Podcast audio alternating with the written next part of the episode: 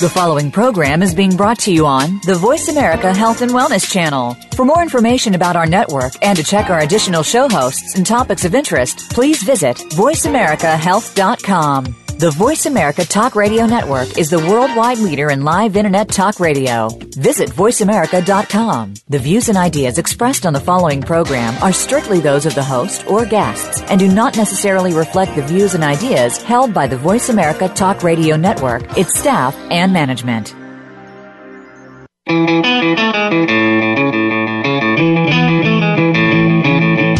Welcome to The Cutting Edge of Health and Wellness Today with Dr. Neil Nathan. Today, we'll attempt to sort out the good information from the bad and set the record straight on your good health. Healthcare and wellness issues can be so confusing these days, with information constantly changing. Let us help you learn what you need to know. Now, here is your host, Dr. Neil Nathan. Welcome, welcome to the cutting edge of health and wellness today. I'm your host, Dr. Neil Nathan. Um, I'd like at this time to thank our sponsors, Research Nutritionals, um, and Beyond Balance for making this program possible. Uh, since I personally use these products in my practice on a daily basis, as our program unfolds, I'll be mentioning some of them when it is appropriate. Now, we are live, so if you have questions for us during the program, please call us at 1 866 472 5792.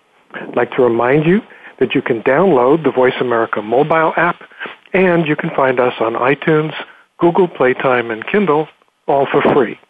Uh, we now have our own Facebook page, so please go to the cutting edge of health and wellness today and like us and share us, and you can ask me questions on that site as well.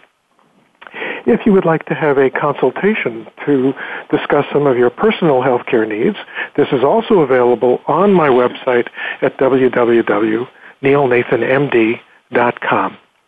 So, without further ado today, I am delighted to welcome back to the program Dr. Joe Brewer. Dr. Brewer has been a guest on our program several times, and I'm very, very happy to have him back so we can give you further information on the basic, important, underappreciated concept of mold toxicity. Uh, Dr. Brewer is an infectious disease specialist in private practice in Kansas City, Missouri. He received his MD degree from the University of Kansas School of Medicine and completed his internal medicine residency at St. Luke's Hospital in Kansas City and then completed his infectious disease fellowship at Emory University in Atlanta, Georgia. He practices infectious disease at St. Luke's Hospital in Kansas City and is an assistant clinical professor of medicine at the University of Missouri, Kansas City. Um, he has really um, done a good deal of research in recent years on the concept of mold toxicity, and today we're going to talk about yet another um, recently completed research project which he's publishing uh, that will help us understand this even further. So, uh, with that, uh, Joe, welcome back to the program. Thank you, Neil. Yeah, it's very good to have you here. Um, you know, the subject of mold toxicity is so underappreciated. So many of our patients, when they uh, try to explain to other physicians who are not aware of it, even as a diagnosis, just receive, you know, blank stares, and, and um, they look at them like um, they have antenna growing out of their heads. So um, hopefully, we will continue to bring forward this subject as is really important for medical practitioners and patients alike to understand just how common it is and how important to be to be aware of it. Yes, I agree. The um, uh, a lot of the medical literature on mold toxicity, uh, which dates back the old literature, which is valid, dates back to uh, foodborne mold. Um, probably more of an issue in in other countries in in grains and so forth and uh the newer concept of of inhaled mold toxicity and becoming chronically toxic from that is a is a is a newer concept not brand new but it's you know been evolving for probably about 25 years or so but uh I think it's still largely underappreciated so well, let's bring that forward. So let's let's start by just reminding our listeners about what kind of symptoms uh, might they have that would tip us to the diagnosis? Well, the most of the patients that we've worked if, with, and I think probably would reflect your practice as well, have been uh, what I guess I would generally put under the umbrella of chronic illness patients. Uh, these are patients with with who have been often diagnosed with chronic fatigue syndrome, fibromyalgia, possibly chronic Lyme disease, in which they didn't. Uh, have a complete or full recovery with being treated for Lyme disease, chemical sensitivities, and so on. So the typical symptoms are uh, fatigue, uh, headache, uh, achy bones, achy joints, achy muscles, brain fog. Uh, they may have a variety of GI complaints, uh, maybe some respiratory complaints.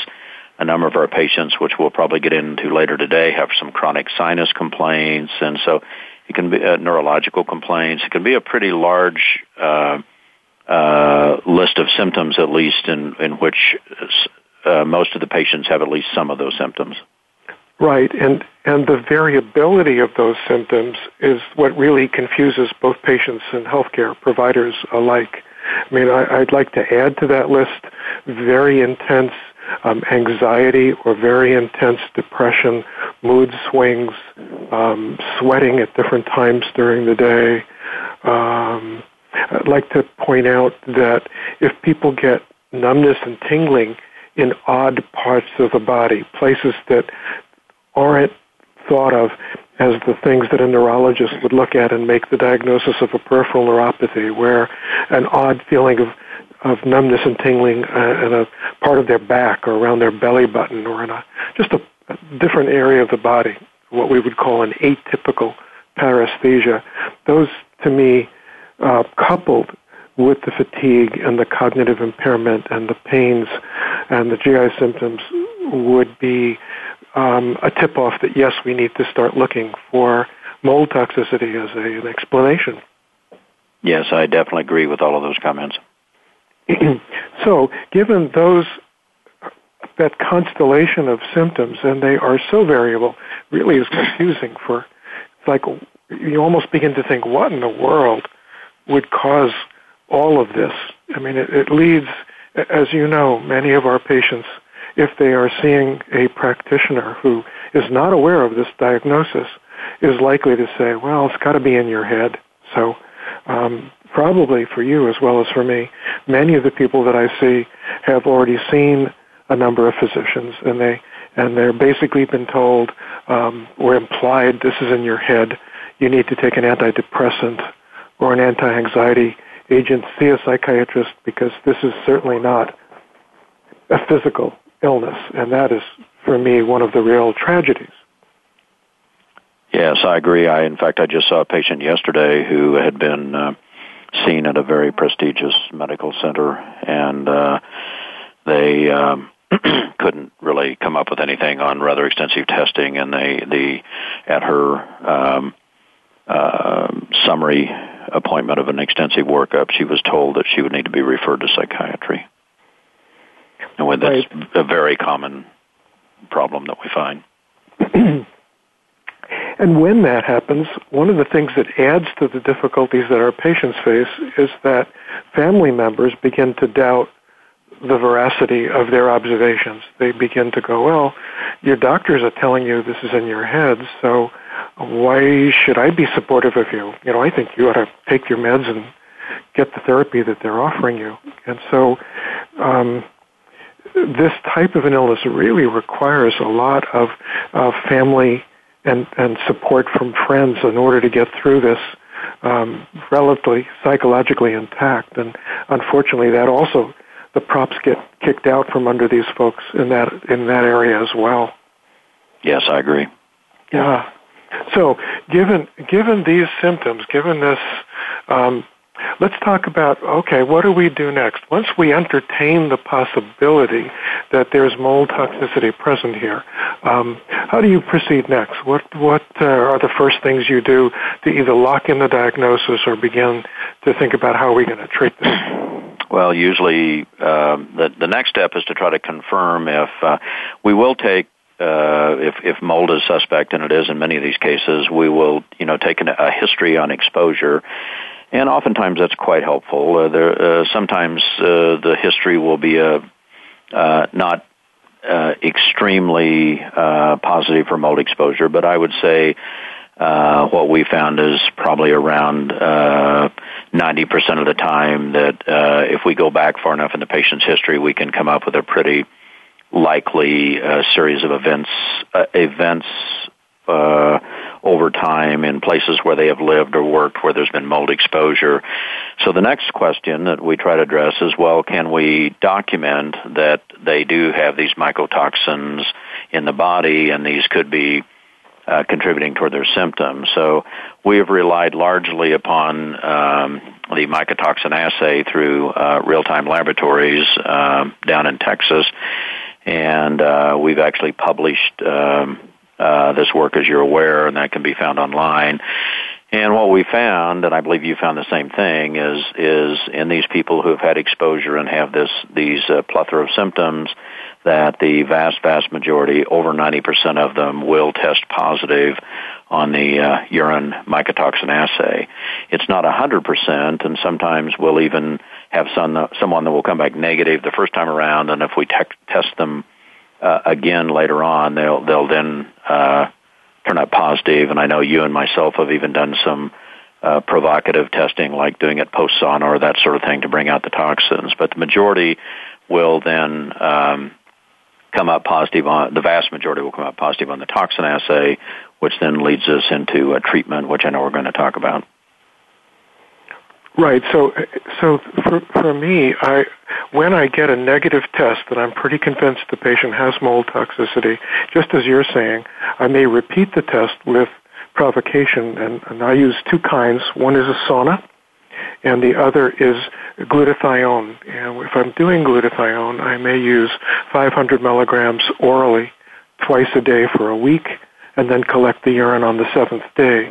I will add that if patients are doing that, I warn them that sometimes the glutathione so thoroughly pulls toxin into the system that they can get really sick during that uh, period when they're taking it. So if that's happening, I ask them please stop taking it immediately if you're getting worse, and then submit the urine right then.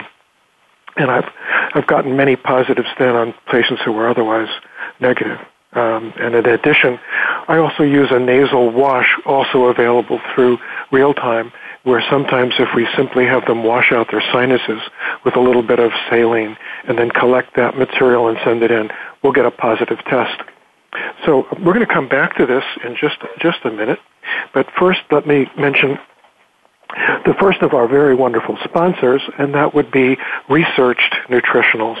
Um, Researched Nutritionals has been around for many, many years, and it's very well known for its specialty immune energy and detox formulations that help us with some of these very difficult, complicated patients. They're well known for conducting clinical research on their formulations, and that research also helps us to move forward here. So having said that, there are a couple of newer products that they have that I'd like to mention on today's broadcast. Um, the first is to quiet cytokines. And as we'll talk about, cytokines are the primary reason that mold toxicity has so many varied symptoms and so much um, occurs with it because mold toxin stimulates the body, stimulates the immune system to make cytokines in inflammatory quantities that it can't turn off. So they have a new product called Cytoquel, C-Y-T-O-Q-U-E-L, which contains a wide variety of natural materials to quiet the outpouring of these cytokines, and it can be very, very helpful for some of our patients here. So, um, to learn more, I very much encourage uh, all of our listeners to go to researched nutritionals at researchednutritionals.com, or you can call them at 800 755 3402 for additional information. And with that, let's go to a break.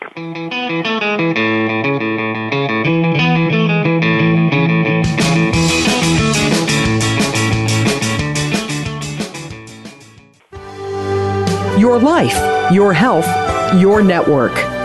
You're listening to Voice America Health and Wellness. Dr. Nathan invites you to go to his website, neilnathanmd.com, for additional presentations and blogs. You can buy his new book, Healing is Possible New Hope for Chronic Fatigue, Fibromyalgia, Persistent Pain, and Other Chronic Illnesses on Amazon, Kindle, and through all booksellers. Information about personal medical phone consultations or office visits is also available through the website neilnathanmd.com as well as at gordonmedical.com. We are bombarded daily with information about beauty products and anti aging treatments. Do you know how they have been tested? Are they truly going to make a change or just take the change out of your pocket? Tune in to Shelley's Show and Tell with host Shelley Hancock. We'll bring you the top rated skincare products and treatments tested by real transformation skincare centers. We'll motivate you to make the best changes. Listen Mondays at 1 p.m. Pacific Time, 4 p.m. Eastern on Voice America Health and Wellness. Opinions, options, answers. You're listening to Voice America Health and Wellness.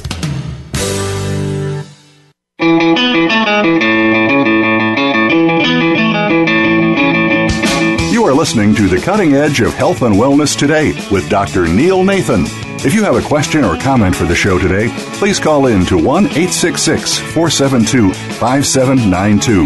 That's 1 866 472 5792. You may also send an email to neilnathan at earthlink.net. Now, back to the cutting edge of health and wellness today. Welcome back to our show, The Cutting Edge of Health and Wellness Today. I'm your host, Dr. Neil Nathan. Um, again, if you have questions during the broadcast, you can call us at 866 472 5792.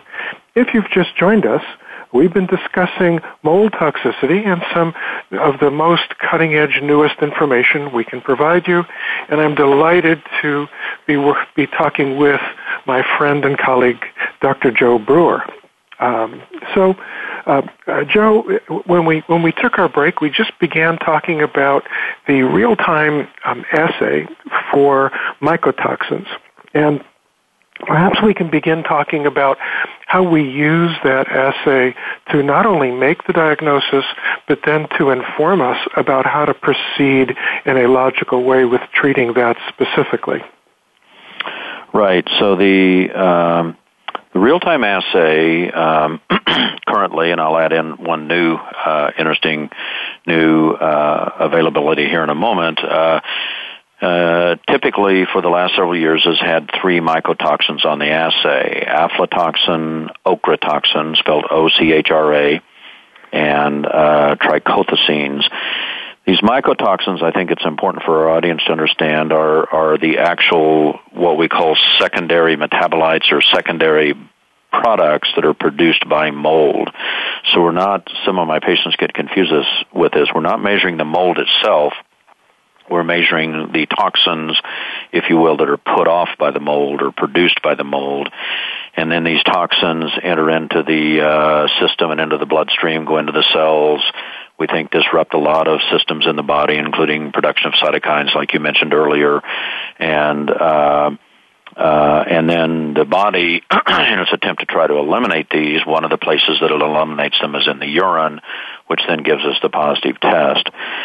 So when we get the mycotoxins back, we look at which ones are positive, and some patients have only one positive, some have two, and some have all three and then uh, we can somewhat design what, what we want to treat them with.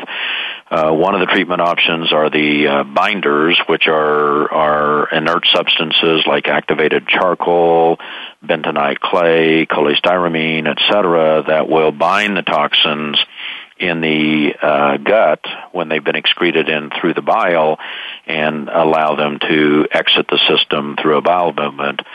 Uh, and some of the binders seem to be more toxin specific for certain toxins, so sometimes we'll design our binder protocol for whichever toxin is present.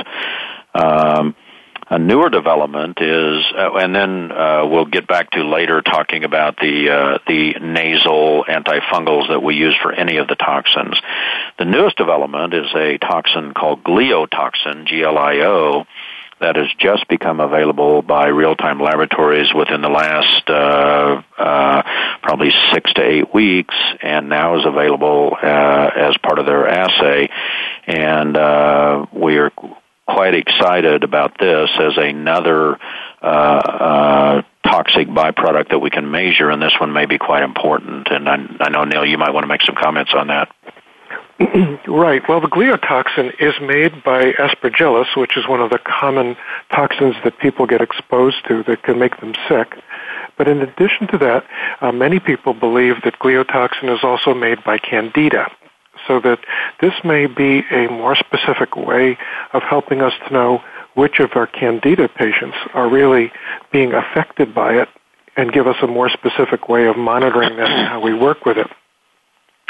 Having said that, we just got, actually as of yesterday, our first few gliotoxin assays back, and I specifically was looking at some of my patients that we had mentioned before that I was certain had mold toxicity, but could not get a positive test from them. And um, on a few of those patients, I had a particular woman who has really been sick for many years, and we have tested her over and over for Lyme disease and mold toxicity and anything I can think of. She has the full constellation of symptoms here, and and yet we haven't had any positive testing. And she's one of those folks uh, who really needs to know that she has this before she's willing to embark on a complicated treatment program. I mean, for which I can't blame her.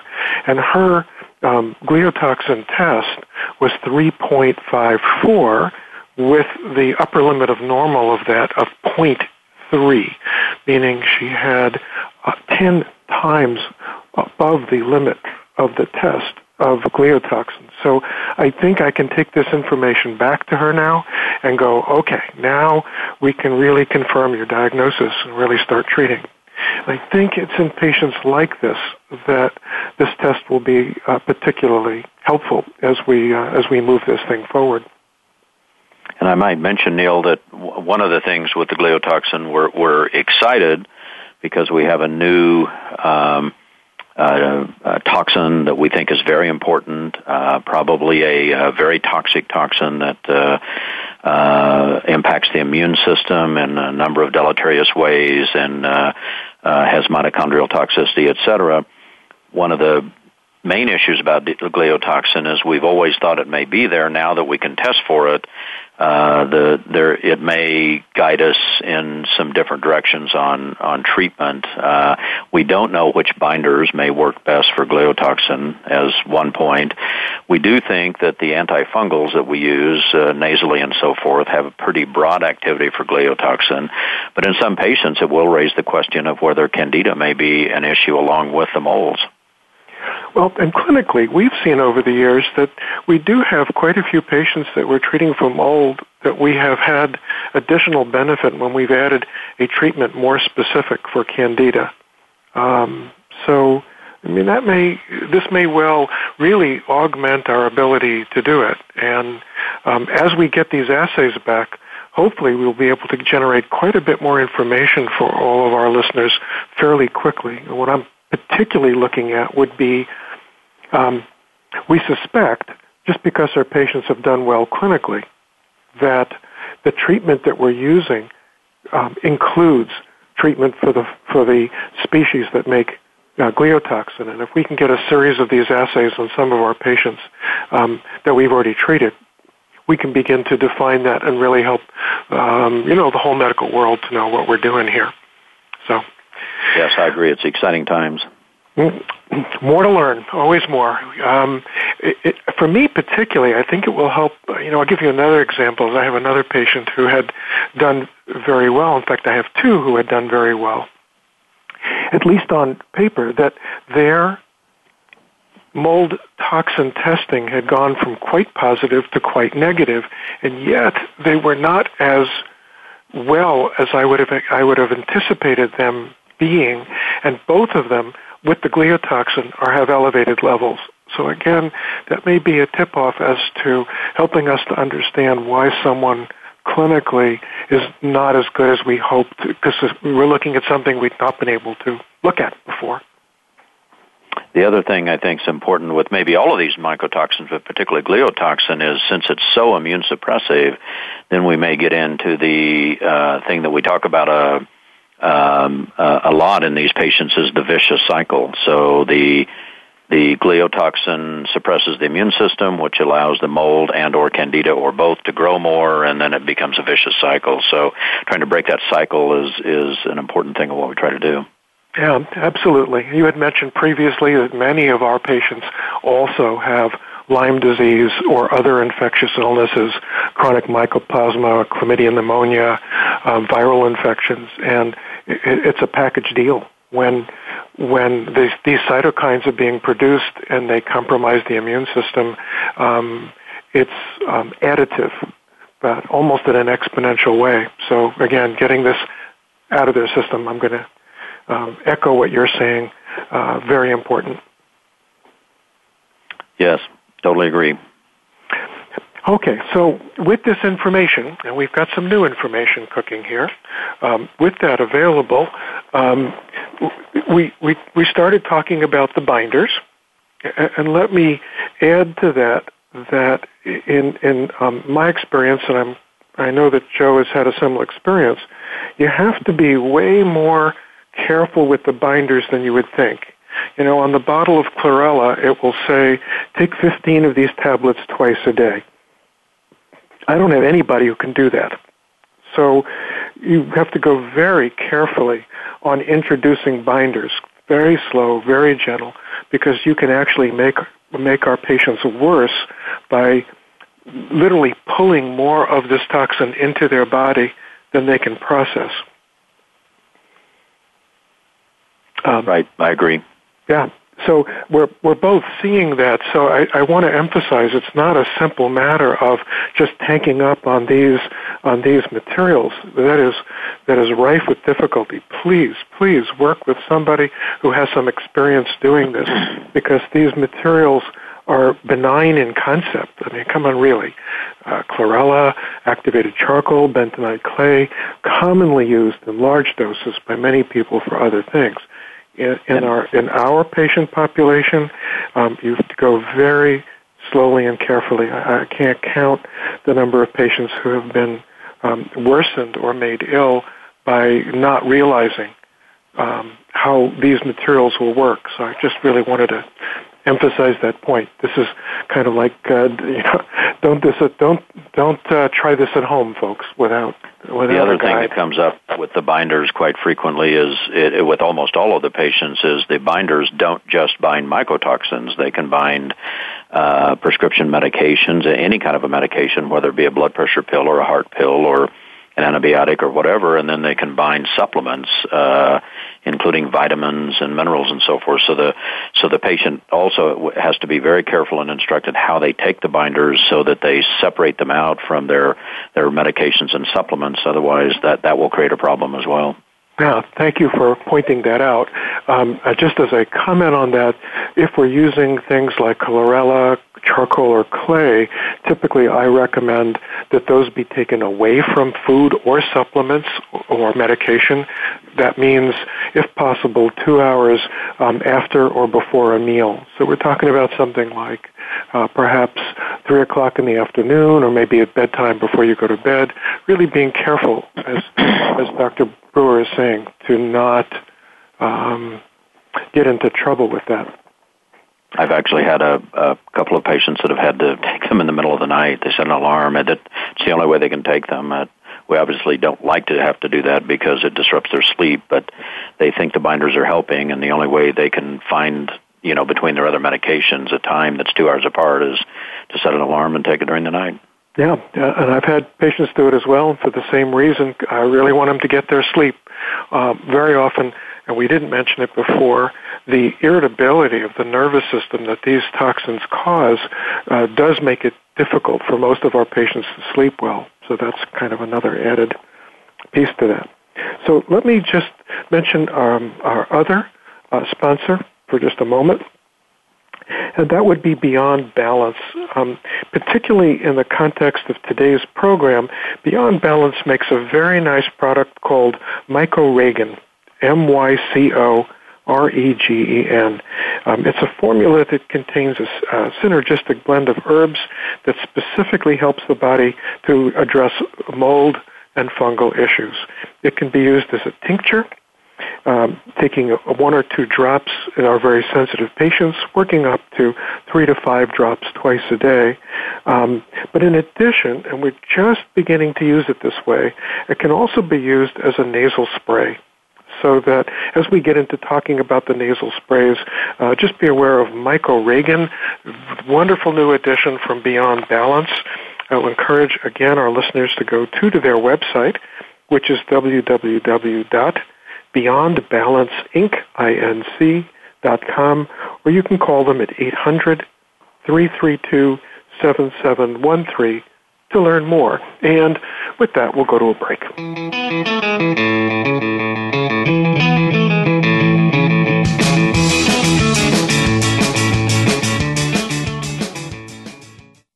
Opinions, options, answers. You're listening to Voice America Health and Wellness. Dr. Nathan invites you to go to his website, neilnathanmd.com, for additional presentations and blogs. You can buy his new book, Healing is Possible New Hope for Chronic Fatigue, Fibromyalgia, Persistent Pain, and Other Chronic Illnesses on Amazon, Kindle, and through all booksellers. Information about personal medical phone consultations or office visits is also available through the website, neilnathanmd.com, as well as at gordonmedical.com. Step by step, you made it through the journey of pregnancy. Now your baby is in your arms and you're on the cusp of a new journey. Breastfeeding. As a new parent, you receive a lot of advice, much of it conflicting, some of it outdated. Tune into Born to be Breastfed with host Marie Biancuzzo to bust through the myths about feeding your baby Marie and her guests will help you figure out what you can expect and put you on the best and surest path on your breastfeeding journey. Listen every Monday at 6 p.m. Eastern Time, 3 p.m. Pacific Time on the Voice America Health and Wellness Channel. Your life, your health, your network. You're listening to Voice America Health and Wellness.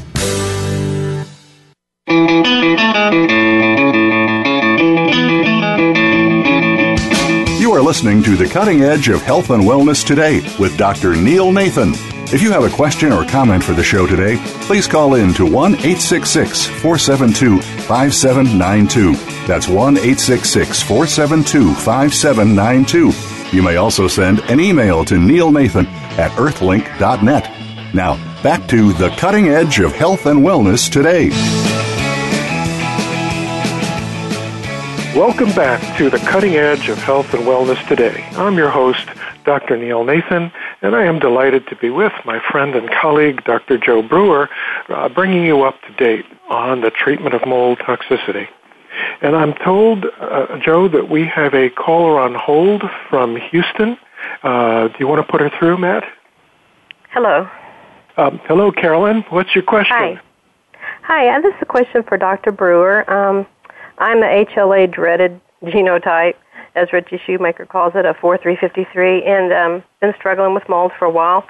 So we're eventually going to be moving pretty soon, and we're have that big debate of what do we take, what do we leave behind, and it's not like um, it's like a big deal because we have major books, both my husband and I, with our careers, and it's a bit, lot of money to consider to replace that kind of thing. So we just wanted to know what Dr. Brewer's experience was with his patients of getting better when they did or versus when they didn't take their possessions to their new location.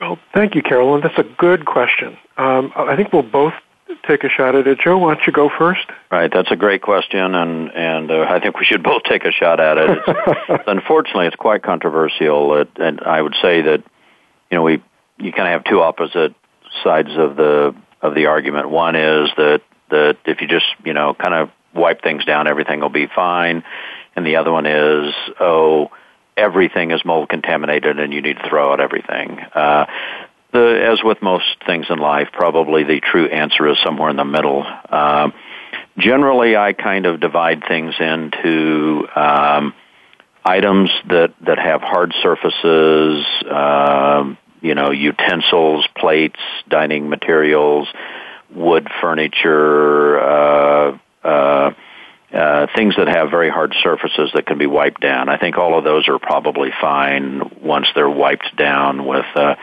uh, some sort of a cleaning material that would have uh, that would be able to kill mold, which there are many, many of them out there. The um, uh, the next you get into are, are um, uh, materials that are porous, such as cloth and furniture. Uh, clothing, I actually think might be okay as long as it's it's thoroughly washed or dry cleaned. Uh, Dr. Hooper's actually done a little bit of work at real time where they have uh, eluted mycotoxins out of contaminated clothing and then washed it with a detergent and then uh, done the same experiment again and the mycotoxins are gone. So we actually have some evidence that that that washing clothing uh, or we assume dry cleaning it may be effective. Then we get into to cloth furniture, and that becomes a lot trickier. Uh, I know some of the mold remediators will HEPA-vac extensively, try to wipe down as much as they can, but there is there is a bit of a concern with cloth furniture, and that would also include, say, mattresses and box springs and so forth. The, the hardest one I find of all are books, books and papers, and we have people who were professionals, lawyers, and so forth who had many books, and it's hard to know what to do. Uh, the you know the books, many of them were in libraries closed, so that that that it would find it I find it hard to believe that the mycotoxins would actually burrow into the a closed book in a library, but but we still recommend at least wiping down the surfaces and so forth. I think the hardest ones we see are people who had large boxes of uh, papers or whatever in a basement and then the, the mold was actually growing on the papers in the boxes and unfortunately I'm afraid those are going to be almost impossible to to clean and get rid of the mold. So it kind of depends on what the material is, but I think a lot of things can be salvaged and taken with the patient, probably depending on how porous they are. The, yeah, the trick, and I, I agree with everything you've said, Joe. The trick is, I, I think it varies from material to material and how infested it is, and it's almost impossible to know. So I've had patients who have um, kept furniture and papers and moved with them and gotten reinfected from them. And I have patients who have done the same thing and have not. So it, it to me, it's it's not as clean or as scientific as being able to tell everyone you must destroy everything you've ever owned and start fresh. I think that that's excessive and unnecessary. But to tell a specific patient about what they can take is an extremely difficult decision, and I don't have any scientific way of knowing how to how to advise that patient. Yeah, I tell them uh, we try best just to use some common sense about you know was the material infest and you know what, was there was there mold growing on it and so forth. Um, you know, let's say someone had had mold in their uh, master uh, bedroom closet, and there was mold all up and down the walls and so forth. If they had clothes in there, those clothes are probably pretty heavily contaminated. On the other hand, if the mold was in the basement and the the clothes in the closet were you know, they could have been, the mold could have been carried there through the air ducts, but still the clothes were pretty far removed from that. So I think one of the hardest one is clothing. And, you know, because many people have thousands of dollars worth of clothing and they hate to just throw all that out. So I do think uh, that at least some of the work that Dr. Hooper's done on, on clothing is, is somewhat encouraging. So, but it, it has to be individualized on a case by case basis. Yeah, it is. The, the second comment I would like to make on our callers' information is, um, I, think many people put too much emphasis on the HLA-DR testing that she referred to. Uh, the HLA-DR testing um, will point out some patients who have a genetic predisposition for not handling mold toxin or Lyme toxin or other materials quite as well as others. But uh, unfortunately, and, and, I, and I know that Dr. Shoemaker is aware of that, I, I am very sorry that he added the word dreaded to certain uh, phenotypes. So when he talks about the dreaded 4353 type, and I have not seen those those phenotypes do any worse in treatment than almost anybody else. So I'm not finding that information as negative as other people have uh, made it to be, and I, I don't think we have to be worried that, um, gosh, if we have that, uh, there's almost no chance that we can get well. That's not been my experience. If we treat this properly, we measure the mycotoxins, if we use the right materials, and if we're patient and careful and slow, then the vast majority of our patients um, get better. And uh, and Joe, you've published several papers on that, uh, which um, have dem- have documented that. Right. The um, uh, our two most recent paper papers, one published in April of this year. Uh, I'm sorry, 2015. I guess we're in 2016, and uh, and then um, one just recently published. The the most recent one, the nystatin paper, is is uh, I don't believe it's online yet, but it should be soon. Uh, uh, basically, uh, with emphasis on treating the um, uh, the sinuses with uh, intranasal antifungal medication to try to eradicate the mold out of the sinuses. And I know you've used that quite extensively, as have I, and we've had uh, very good results with that. we have, and that will bring us to another question that I've got here. This one was emailed in by a patient, Diana, from the East Coast. And what she is saying, I probably could read some of it, I was wondering if you, Dr. Brewer, and your colleagues have thoughts on treating patients who have tested very positively for mycotoxins using the real-time assay, um, but were unable to tolerate the nasal spray treatments um, because of the way that their body responded to those treatments. And, and she writes, as an example, the patient, I don't know if she's referring to herself as not, was using nasal nystatin but even while continuing cholestyramine inactivated charcoal was barely able to tolerate the fatigue and herxing symptoms, even doing only a half dose every three or four days. So, um, in light of that, let's let's share our experience working with some of these treatments, so that we can give maybe our listening audience a chance to get a better feel for that. Well, to kind of launch into that, the the the first treatment nasally that we tried, uh, the concept is to that the uh, for the listening audience, uh, those who've not heard it before, is we think that the mold spores get into the sinuses, and the mold actually takes up residence in the sinuses and can produce the toxins internally. So then the patient is actually being exposed right out of their own body. Uh, and we have a lot of evidence we think we've collected that uh, that the sinuses may be a reservoir for the mold. So the first treatment with, that we initiated back about uh, I guess three years ago was was intranasal amphotericin, which is an antifungal agent that can be delivered up into the nose and sinus cavities through a mister or inhaler type device, and uh, and we've actually had good luck with that in terms of um, uh, patients improving. Unfortunately, the amphotericin itself is is uh, uh, chemically kind of irritating to the tissues, and some people would say uh, the word kind of irritating may be too kind of a word. Uh, so some patients will get nosebleeds and extreme burning and, and irritation. Some get nothing at all. So uh, in patients who do well on amphotericin, we keep them on it, and and they've continued to do well, and we've had people get well on that regimen. The uh, so the newer development was hunting for something that was less irritating to the nose and sinuses. We turned to intranasal nystatin, and we've been using that for about a year and a half now. The uh, the intranasal nystatin is tolerated very well on the on the nasal tissues. Uh, we we see almost no burning irritation. We very rarely get a, a nosebleed uh, or that sort of thing. And so the nystatin has been almost wonderful in terms of how well it's tolerated nasally. However, with any of the meds, uh, either nystatin, and, and let me say with the nystatin, we see about the same response rate as we see with amphotericin. Uh, we see over 80% of people will improve on that regimen if they can stick with it. What I was beginning to say is, however, a lot of these people will get die off or these Herxheimer type reactions in which when the mold is killed or dies in the sinuses, it will actually release toxins as it's being killed, and then that sort of ex- that releases more toxins into the system, and the patient feels worse. And we've seen that with both amphotericin and nystatin. Uh, what this lady has done is what we've tried is to cut the dose back significantly and um, uh, and see if a much lower dose, using either a lower dose or less frequently, which she has done both, uh, they'll be able to tolerate that.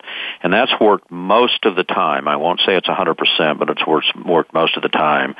Sometimes we'll work on other detox uh, avenues such as sauna and trying to work with the binders and so forth to see if we can get them through that. And I know, Neil, you've had experience with that too, so I might turn it back to you. Great. Um, you've raised several things that I want to talk about, and, and I will. But um, first, I, uh, we're going to go to another break, and we'll come right back and continue this discussion.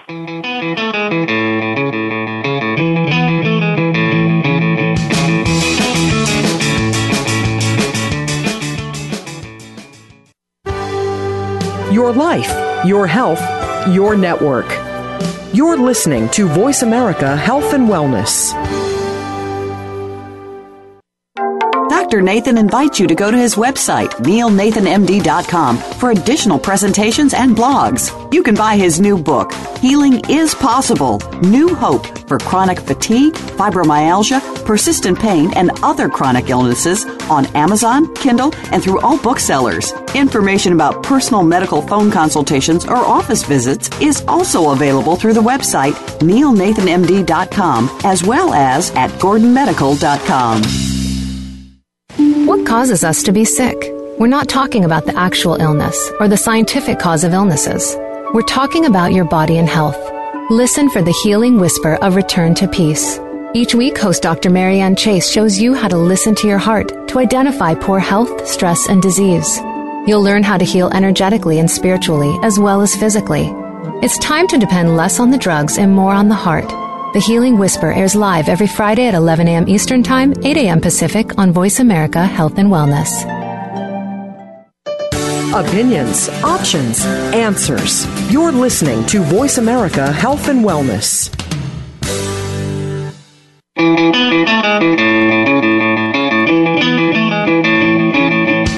You are listening to The Cutting Edge of Health and Wellness today with Dr. Neil Nathan. If you have a question or comment for the show today, please call in to 1 866 472 5792. That's 1 866 472 5792. You may also send an email to Neil Nathan at earthlink.net. Now, back to the cutting edge of health and wellness today. Welcome back to our show, The Cutting Edge of Health and Wellness Today. I'm your host, Dr. Neil Nathan, and I'm delighted to be joined by my friend and colleague, Dr. Joe Brewer, as we continue to update you on mold toxicity. And we were um, uh, just talking about a particular um, email that we got from a from a patient who was having a lot of difficulty with her nystatin nasal spray. And as I look over the email, Joe, um, one of the things that I noticed that may be getting her into trouble is that um, she was thinking that by continuing or maybe even increasing the cholestyramine in the activated charcoal to twice a day, that this was going to take care of the excessive amount of toxin that was produced. And I think she might be forgetting that if you take too much binder, that can make you worse. So I'm not sure that the worsening that she is attributing to the nystatin is entirely caused by that particular component. Yes, I agree. The uh, you had already mentioned earlier about the uh, binders and the fact that people often have to initiate those very slowly and take them up slowly and be cautious of getting worse. So uh, one other uh, I- issue is when the person is is having difficulty tolerating things like the nasal nystatin. They may need to look at the other aspects of their treatment, and those may need to be modified. So one thing she could consider is is either reducing the binders or going off one or both of them and seeing if that makes a difference in the uh, tolerance to the nystat. Yeah, wonderful suggestion. That would be mine as well. I mean, one of the things that, that Dr. Brewer and I had talked about uh, some of our um, combining some of our thoughts earlier this week, and and um, you noticed that in the study that you did using nystatin spray, you had a quite a bit higher incidence of die-off than um, than I have noticed. And yours was was roughly what twenty five percent. Right in the in the paper that that's already been accepted for publication, uh, the uh, the die-off reaction, even in some it was relatively mild, but the die-off reaction was about 25% or about one out of four. Uh, now only about um, uh, you know, about a third of those patients had to actually the die-off was bad enough they discontinued therapy. Uh, now, some of those, of course, we backed the dose down and then restarted at a lower dose. So uh, it it seemed to be a bit higher than we had uh, expected. Although, again, uh, probably about eight to ten percent uh, uh, actually discontinued therapy, and then may have restarted later on. Uh, and I know, I, th- I believe you had mentioned your your rate of die-off has actually been lower than that. Yeah, quite a bit lower, maybe two to five percent, not as high. Um, I may be a bit more cautious than you are um, generally with with my patients. So I don't really know that. You know, I, we didn't talk about it before, but you know, when we treat candida with with medications like Nystat, like um, diflucan, um, it's not rare to get a die off from that as well, where patients who really have a lot of of candida on board um, will have a severe reaction when they take diflucan. Even a single dose can sometimes precipitate that. Um, I mean, I've always noticed over the years that once they've had that bad die off, often the next time they take it, it's not as bad, and the next time they take that, it's not as bad.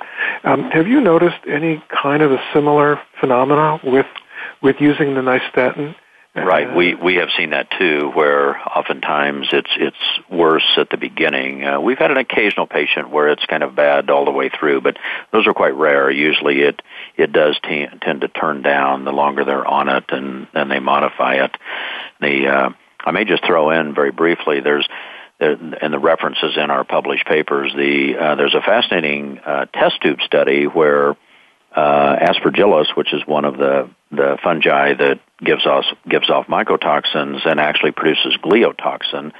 And in this particular study, it was gliotoxin they were studying.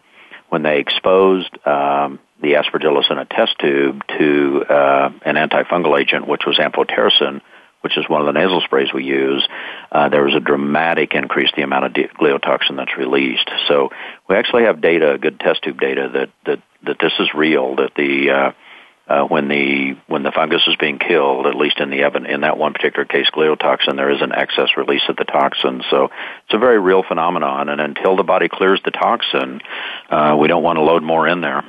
Yeah, uh, 100% agreement. Um, you had shared with me early on that we know that the way that the amphotericin works is that it literally punches holes in the cell wall of the mold. So it would make sense that once it did so, not only would it kill the mold, but it would also release the contents of that cell. So uh, what you're describing makes complete sense. That's exactly right, and actually, uh, uh, nystatin works the same way.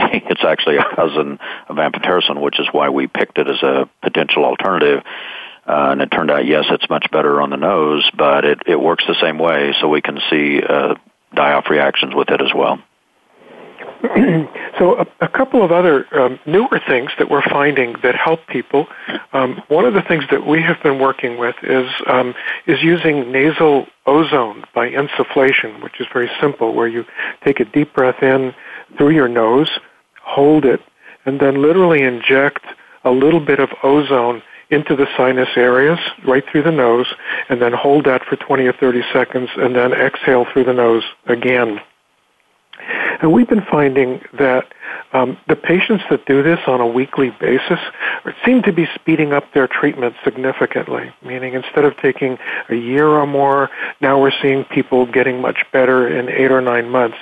So uh, that's been one of our observations, Joe, that, that um, I, I think is very, very um, helpful as we try to expand our ability to help these sensitive patients get over this, this illness. Yes, I think that's intriguing, and I look forward to um, your ongoing experience with that. Yeah. Uh, so we have a few minutes left. Um, what what else would you like to share with our listening audience about uh, just some, some just some other basics about? Well, I may break up one new thing. We don't certainly don't have time to go in much detail today, but one thing that we've been working with is is uh, far infrared sauna. It's a rel- and I know you've probably had probably even more experience than I have, but it is a kind of a new modality that a number of my patients have been trying. Um, uh, doing saunas to basically detox and move the uh, toxins out. Um, of the body. Interestingly, with sauna, the toxins will go out through sweat, but it also dramatically increases the urine levels. As you pointed out earlier, sometimes you'll use that as a provocation test to get a positive uh, urine assay. So we can see the urine levels dramatically go up uh, post sauna. Within two to four hours post sauna, the urine levels will just skyrocket. So we have evidence actually. Uh, uh, that that sauna will will move the toxins out of the body. Now these would be toxins that are already embedded in the tissues and the cells. So this this is another area that's kind of exciting that uh, that that we're pursuing more and more all the time. Uh, uh, excellent, and yes, we do use it quite a bit as a part of our program. Uh, again, my caveat to all listeners is be careful with the sauna. Um, uh, a long time spent in a sauna can overload the body with toxins, so go slow. Start with just five or ten minutes and work your way up to a level that your body likes. So, um, uh, Joe, thank you so much for joining us again for what I hope is a very, very helpful, valuable um, um, learning experience for all of our listeners out there. And, and if we're introducing you to the concept of mold toxicity, then I encourage you to go online, Google uh, Joe Brewer, MD, comma, mold toxicity, and you can see Joe's articles published there. So thanks again, Joe. Thank you to all your listening audience. I'd like you to know that we had um, 230,000 downloads of our show last year. The numbers are just out, so we're very, very excited about how how uh, many listeners we have. We have listeners from 70 plus countries. So uh, I'm very pleased that you're all listening, and hopefully you'll all get well. Take care. Thanks, Neil.